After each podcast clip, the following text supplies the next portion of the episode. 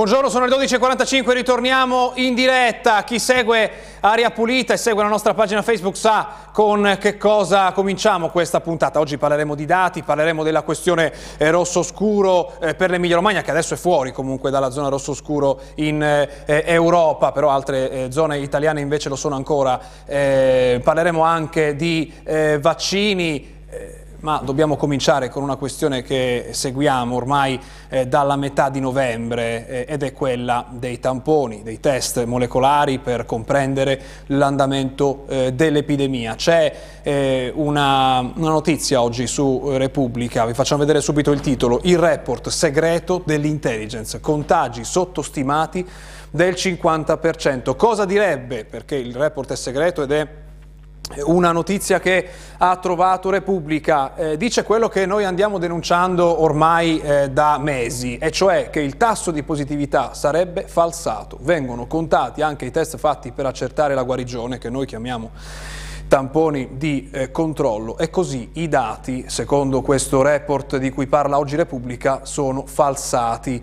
Si parla di tamponi bugiardi in questa pagina, il pasticcio statistico ruota attorno ai tamponi eh, che vengono chiamati bugiardi in questo articolo di Genova Foschini e Fabio Tonacci, sono solo i tamponi di prima diagnosi a fotografare la reale situazione epidemiologica e a partire da metà novembre abbiamo visto un brusco calo di questa tipologia. Lo abbiamo visto anche noi che non siamo agenti segreti ma eh, ci limitiamo a guardare eh, i dati che vengono diffusi, sono dati pubblici e, questi, e questo è il grafico che ha preparato Oggi che trovate sempre a pagina 11 di Repubblica, vedete quelle barre in grigio su fondo azzurro, a un certo punto, a metà novembre per esattezza, crollano. Quelli sono i tamponi diagnostici, quelli che vogliono cercare se ci sono nuovi casi. A livello nazionale un po' tutte le regioni, tante regioni, l'Emilia Romagna è tra queste, le Marche no, l'Emilia Romagna però è tra queste, hanno abbassato il numero di tamponi diagnostici eh, processati. Noi lo segnaliamo, non sappiamo perché, stiamo cercando ovviamente di comprendere eh, di avere risposte su eh, questo fronte. Il risultato eh, però, secondo il rapporto eh, dell'intelligence di cui parla oggi Repubblica, è una sottostima di quella che è eh, l'epidemia, quindi forse i contagi, le persone malate, infettate eh, in circolazione sono di più eh, di quelle che non ci dicono i dati. Perché? Perché facciamo pochi test, un po' il problema che avevamo proprio all'inizio dell'epidemia nel nostro paese, regioni, territori che non erano preparati a fare tanti test, a processare tanti tamponi e allora non si aveva un quadro chiaro di quanti avevano preso il coronavirus. E questa è la preoccupazione che noi vi riportiamo ripetiamo giorno per giorno ormai da metà eh, di eh, novembre, oggi vediamo che ci sarebbe, come segnala Repubblica, questo rapporto eh, dell'intelligence, ve lo segnaliamo ovviamente, continueremo a seguire proprio a partire da stamattina ovviamente quello che sta eh, accadendo.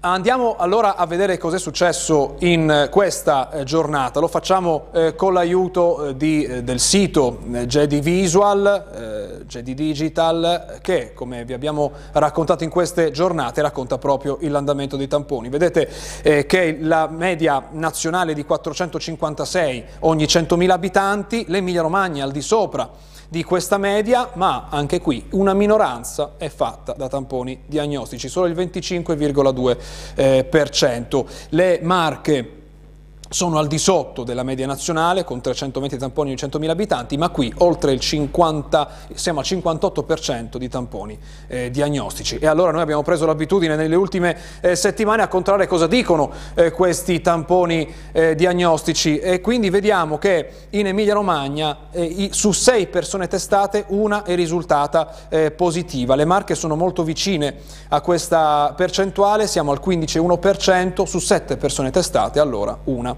è, è positiva.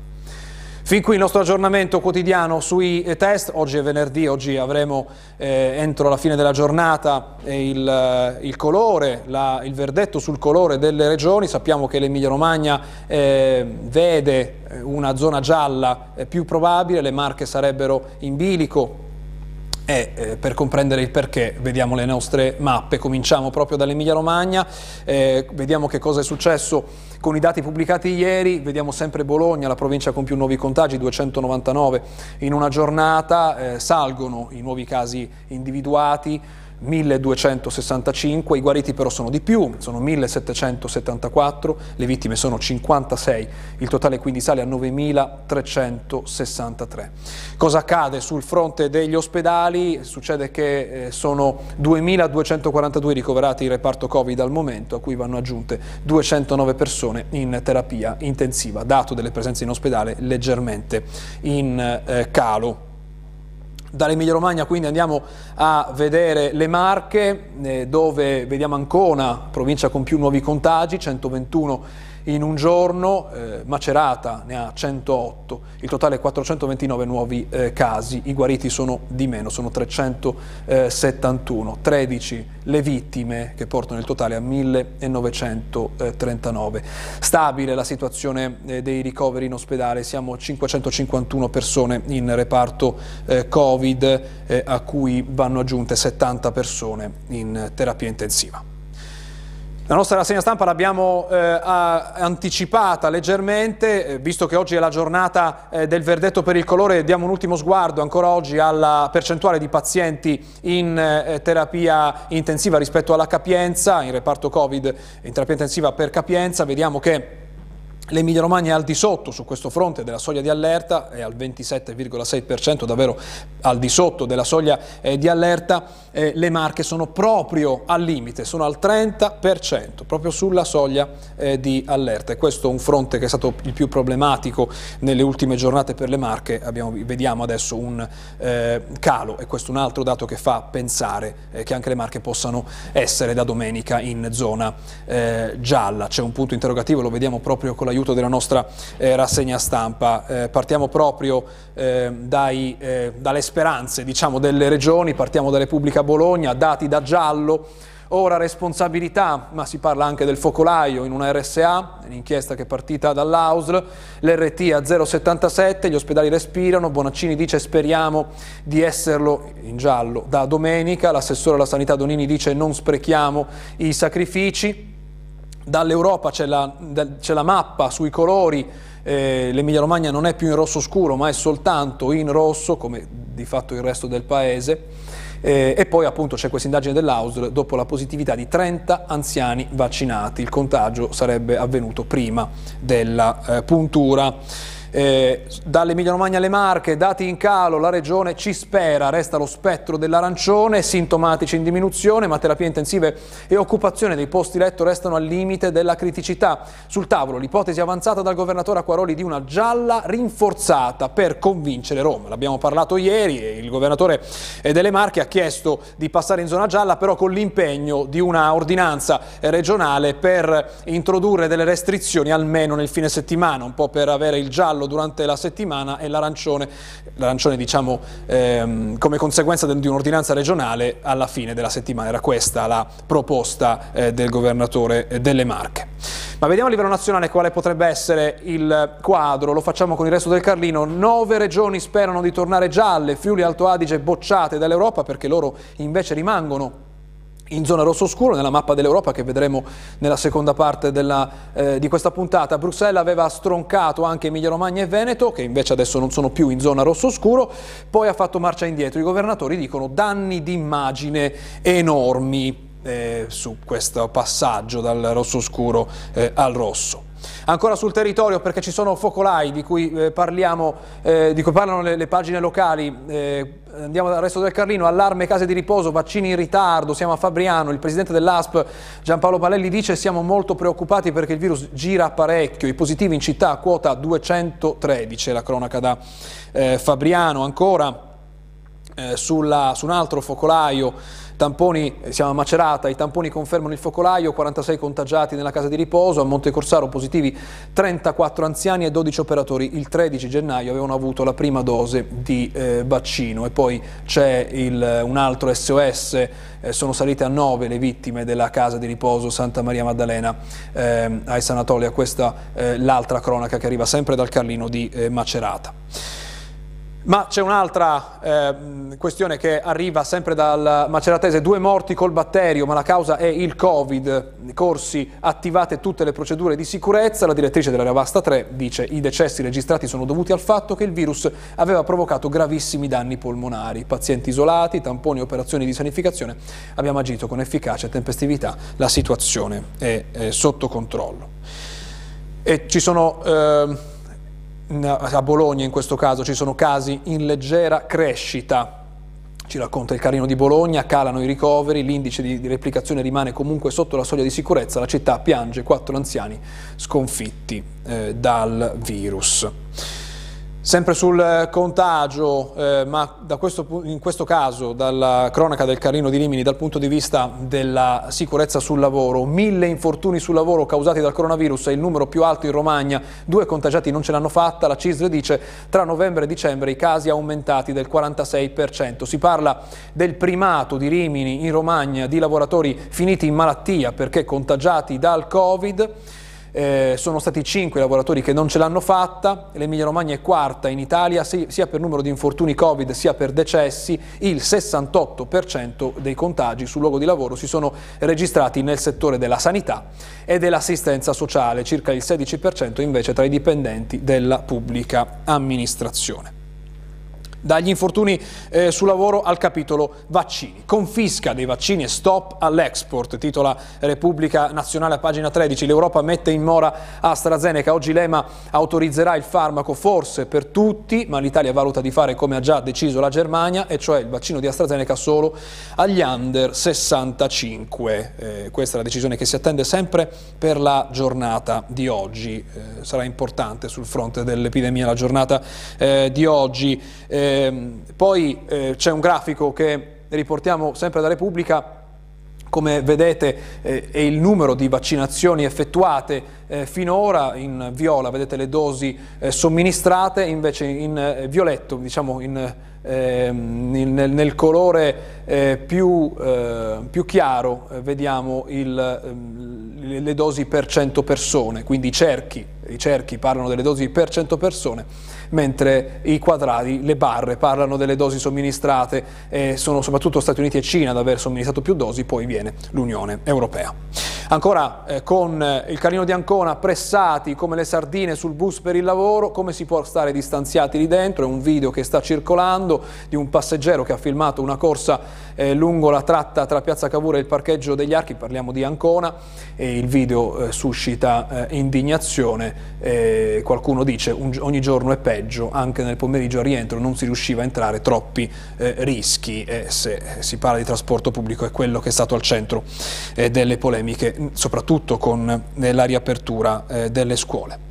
A proposito di scuole, eh, prosegue l'iniziativa del comune di eh, Pesaro, sono stati quasi 1200 studenti a fare il tampone finora, L'unico positivo è un professore. Non ufficializzati i numeri dei contagiati, ma il livello è per fortuna basso. L'adesione tra ragazzi e personale si attesta sul 63%, fa sapere il Comune, e oggi si continua um, fino alle 13.30. Sarà la volta del test eh, per il Santa Marta, il Bramante Genga, il liceo Mamiani e il professionale eh, Benelli. Si parla della campagna dei, di tamponi rapidi in corso a eh, Pesaro. C'è un aggiornamento sul piano eh, dei vaccini, appena un flash dell'agenzia ANSA. Domani ho convocato i presidenti di regione perché adeguiamo il ehm, piano vaccini, ha detto il ministro Boccia alla presentazione in videoconferenza del sesto rapporto sulle città, le città protagoniste dello sviluppo sostenibile, quindi fa sapere che saranno, eh, il piano vaccini sarà adeguato ovviamente eh, alle scorte che eh, continuano a, a tardare. Facciamo una pausa e poi torniamo per parlare proprio del ruolo dell'Europa in questa eh, pandemia e di questa faccenda delle regioni e delle zone in Europa rosso scuro che significa tra poco.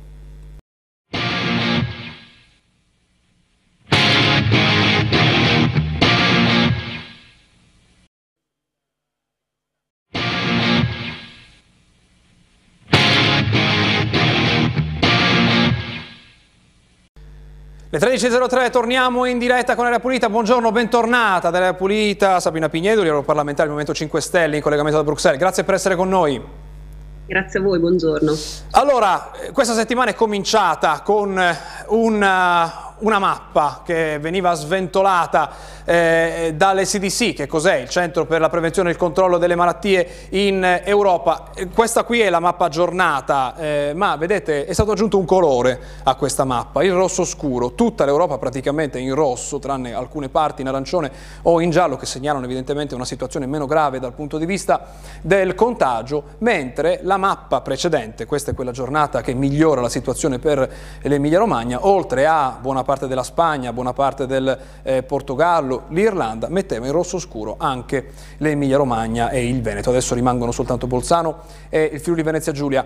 Eh, c'è stata eh, una protesta generalizzata, specialmente dall'Emilia Romagna. Ecco, questa è la mappa vecchia che ci fornisce prontamente la nostra regia. Ecco, era questa la mappa che ha fatto arrabbiare eh, tanti. Eh, perché? Perché si basa su parametri diversi rispetto a quello che abbiamo qui eh, in Italia eh, sui colori delle regioni. Noi abbiamo 21 parametri, invece questa mappa eh, con i colori ne prende in considerazione soltanto uno, cioè quello della contagiosità eh, del virus. Ehm, quindi le limitazioni agli spostamenti potevano essere eh, un problema, secondo la proposta delle CDC, eh, per chi da queste zone rosso scuro eh, decidesse di spostarsi, andare in altre parti dell'Europa, quindi tampone obbligatorio e anche quarantena eh, obbligatoria. Ehm, avete ricevuto eh, proteste anche lì in, in Parlamento e a che punto è questa proposta? Adesso eh, rimane una proposta che deve essere vagliata, ma potrebbe diventare una realtà, cioè se eh, qualcuno si sposta dal eh, Friuli Venezia Giulia in qualunque altro paese europeo deve stare due settimane in quarantena adesso? Sì, potrebbe sicuramente diventare una realtà, nel senso che eh, questi sono parametri che però non rispecchiano, secondo me, l'effettiva, eh, l'effettiva situazione dei luoghi alcune regioni che non sono nemmeno rosse in Italia diventano rosse a livello europeo, addirittura rosso scuro. Eh, per questo io ho presentato un'interrogazione alla Commissione per chiedere quali, quali, parametri sono stati adottati e se questi parametri effettivamente rispecchiano la realtà del, del territorio. Inoltre eh, in questa interrogazione faccio presente il fatto che eh, questo tipo di eh, metodo utilizzato eh, a livello europeo potrebbe disincentivare alcuni stati, alcune regioni a fare i tamponi. E questo porterebbe chiaramente un, eh, un'alterazione dei dati ma anche un problema per la salute dei cittadini perché se si fanno meno tamponi è vero che magari non si finisce nella zona rosso scura però eh, poi dopo ci sono dei problemi per il monitoraggio effettivamente della, del Covid sul territorio per cui eh, credo che i parametri debbano essere assolutamente eh, ripensati. Vedremo che cosa ci risponderà la Commissione a questa interrogazione presentata. Ecco, finora non c'è nessuna regione che ha detto facciamo meno tamponi perché vogliamo essere promossi, perché sarebbe davvero un atto di grande irresponsabilità eh, rinunciare a fare i tamponi perché si vuole abbassare il numero dei contagi, no? Assolutamente, quello per fortuna non è ancora successo, però è chiaro che eh, ci sono anche delle esigenze di lavoro eh, delle esigenze di alcune aziende, è ovvio che bisogna disincentivare il più possibile i viaggi, quello sono d'accordo, ma se i viaggi sono soprattutto spostamenti non necessari, ma ci sono anche dei lavoratori che necessariamente per lavoro si devono spostare. E quindi bisogna anche cercare di valutare quali sono le possibilità eh, per cercare di ostacolarle il meno possibile, di permettere da, di lavorare anche a queste persone. Insomma. Qual è ora il percorso di questa proposta? Abbiamo capito che eh, non ha degli effetti, questa mappa che abbiamo mostrato adesso non ha degli effetti automatici. Quando potrebbe averli? Quando ogni Stato decide di ratificarla oppure potrebbe essere qualcosa indipendente dalla volontà dei singoli Stati? Eh, temo che potrebbe essere qualcosa indipendente dalla volontà dei singoli Stati. Sicuramente eh, sarebbe importante però che si creasse a livello europeo un, delle norme eh, mh, stabili, perché adesso ogni Stato sostanzialmente sta, facendo, sta utilizzando delle norme personali che eh, cambiano eh, di settimana in settimana, per cui le persone che viaggiano, eh, noi europarlamentari lo sappiamo, e le persone che viaggiano si trovano a dover fronteggiare ogni volta che, se, che arrivano all'aeroporto norme che sono cambiate, per esempio il Belgio ha già il, la quarantena obbligatoria, il tampone obbligatorio per tutti i cittadini che arrivano dall'Italia, per cui ci sono già delle zone che di fatto sono già rosso scuro. Per esempio, una sua esperienza, lei eh, si trova in Parlamento europeo, quando è arrivata ha dovuto fare la quarantena? Eh certo, ho dovuto fare la quarantena e sono arrivata chiaramente facendo il tampone. Quindi alcuni paesi stanno già mettendo in pratica quello che l'SDC ha soltanto eh, proposto, che è già un segnale eh, da tenere eh, in considerazione. L'altro capitolo è quello dei eh, vaccini. Abbiamo eh, visto il, in questi giorni seguiamo il livello europeo di eh, questa faccenda perché le dosi non arrivano sul territorio perché ci sono dei ritardi nelle consegne e adesso si parla di bloccare le esportazioni e anche di desecretare quelli che sono i contratti che l'Europa ha fatto con le case produttrici di questi questi eh, eh, vaccini. Che cosa c'è da sapere su questo eh, fronte? Che cosa non sappiamo e che potrebbe venire fuori se si desecretassero gli atti? Ma allora, sulla desecretazione degli atti bisogna vedere le condizioni contrattuali che ci sono. Sicuramente la Commissione deve dare più trasparenza ai cittadini e agli Stati membri, perché è stata la Commissione che ha eh, negoziato questi contratti con le case farmaceutiche, si è presa la responsabilità per 40 milioni di cittadini europei di negoziare questi contratti. Io capisco che ci possano essere clausole contrattuali per cui si è tenuti in, certe, in certi punti alla segretezza, ma questa segretezza non deve andare a discapito della salute dei cittadini. Quello che io temo è che queste case farmaceutiche abbiano trovato un vantaggio nel vendere il vaccino ad altri stati che l'hanno semplicemente pagato di più di quello che l'ha pagato la Commissione. Se questo fosse vero sarebbe gravissimo e però questo eh, accertamento lo deve fare in primis la Commissione, che è quella che ha stipulato il contratto. Ci sarà una richiesta in questa direzione anche da parte dei gruppi in Parlamento? Ma sì, sicuramente, sicuramente eh, ci sono già delle interrogazioni che sono state presentate e, e quindi sì, assolutamente sarà necessario fare fare piena luce su, questo, su, questa cosa. Scusate, prima ho detto 40 milioni di cittadini europei, chiaramente dicevo 40, più di eh, 400 sì, milioni. Sono qualcuno in più, sì, è uno zero, è uno zero, eh, è ovvio. Eh, in Italia, eh, in Italia eh, il governo è in piena eh, crisi, la questione che si riverbera sul, sull'aspetto europeo dell'attività del governo è il famoso recovery plan. Vi abbiamo raccontato la, in apertura di questa settimana qual è il percorso, quali sono sono le azioni che eh, accadranno da qui alle prossime settimane, ma se un, eh, uno Stato membro eh, ritarda eh, con l'opera di compilazione del recovery plan potrebbe mettere a rischio anche i finanziamenti. Che effetti ha dal eh, suo osservatorio eh, questa crisi in Italia rispetto alla, ai fondi che l'Italia potrebbe avere dall'Europa? Ma, eh, sicuramente eh, se più ritardiamo e più tardi arrivano questi fondi. Altro discorso, quei 209 miliardi di euro che ha contrattato Conte a livello europeo non sono soldi che arrivano a pioggia in Italia, cioè questi soldi devono essere eh, distribuiti in un piano ben preciso che ha delle tempistiche ben precise che devono essere rispettate. Per cui non è che questi soldi arrivano a prescindere, l'Italia deve presentare dei passi, un progetto e deve portare, deve essere, questo progetto deve essere portato avanti. Quindi non ci saranno delle opere come per esempio la Salerno-Reggio Calabria che ci metteranno decenni, perché altrimenti i soldi non arrivano per coprire quelle spese.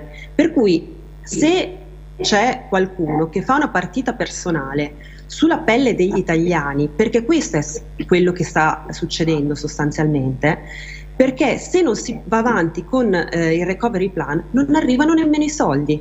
E questo bisognerebbe che chi ha causato questa crisi di governo ne fosse ben consapevole e davanti ai cittadini si prendesse le sue responsabilità.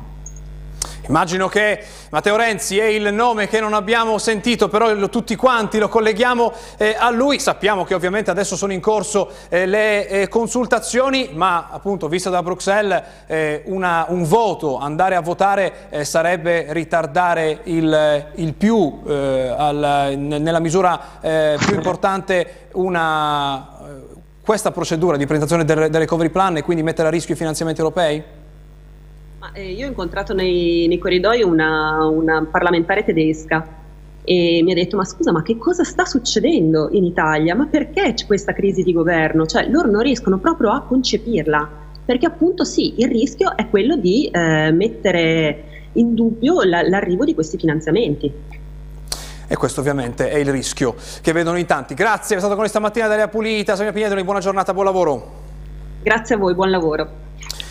In chiusura uno sguardo alla, eh, alla qualità dell'aria perché eh, ci sono, purtroppo ci sono stati degli altri, dei nuovi sforamenti, almeno in Emilia Romagna su questo fronte. Partiamo proprio eh, dal, dal, bollettino, intanto liberiamo l'aria che eh, per tutto eh, fino al primo di eh, febbraio da luce verde, quindi libertà di circolazione anche per i diesel Euro 4 in tutto il territorio eh, regionale. Eh, sul fronte invece eh, delle, delle, misurazioni della qualità dell'aria vediamo che c'è l'Emilia Romagna che ehm, a Bologna a Ferrara vede due sforamenti nella giornata di ieri, 57 e 54, quindi sopra il limite di legge, nessuno invece sforamento registrato nelle eh, Marche. Il dato peggiore è quello che arriva da eh, Fano, appena 41, il limite 50, quindi siamo a una certa eh, distanza. C'è un aggiornamento che invece parla di economia in Romagna, collegata alla crisi da coronavirus, eh, come CNA nel Forlivese, parla di CNA, rappresentiamo un bacino di circa 1800 imprese che danno lavoro a 10.000 occupati, eh, ha realizzato uno studio eh, CNA che vede un calo del fatturato del 15% eh, dovuto all'epidemia. La linea ora però va al telegiornale, grazie a Massimo Mingotti e a Matteo Righi in regia, noi ci vediamo lunedì, buon fine settimana.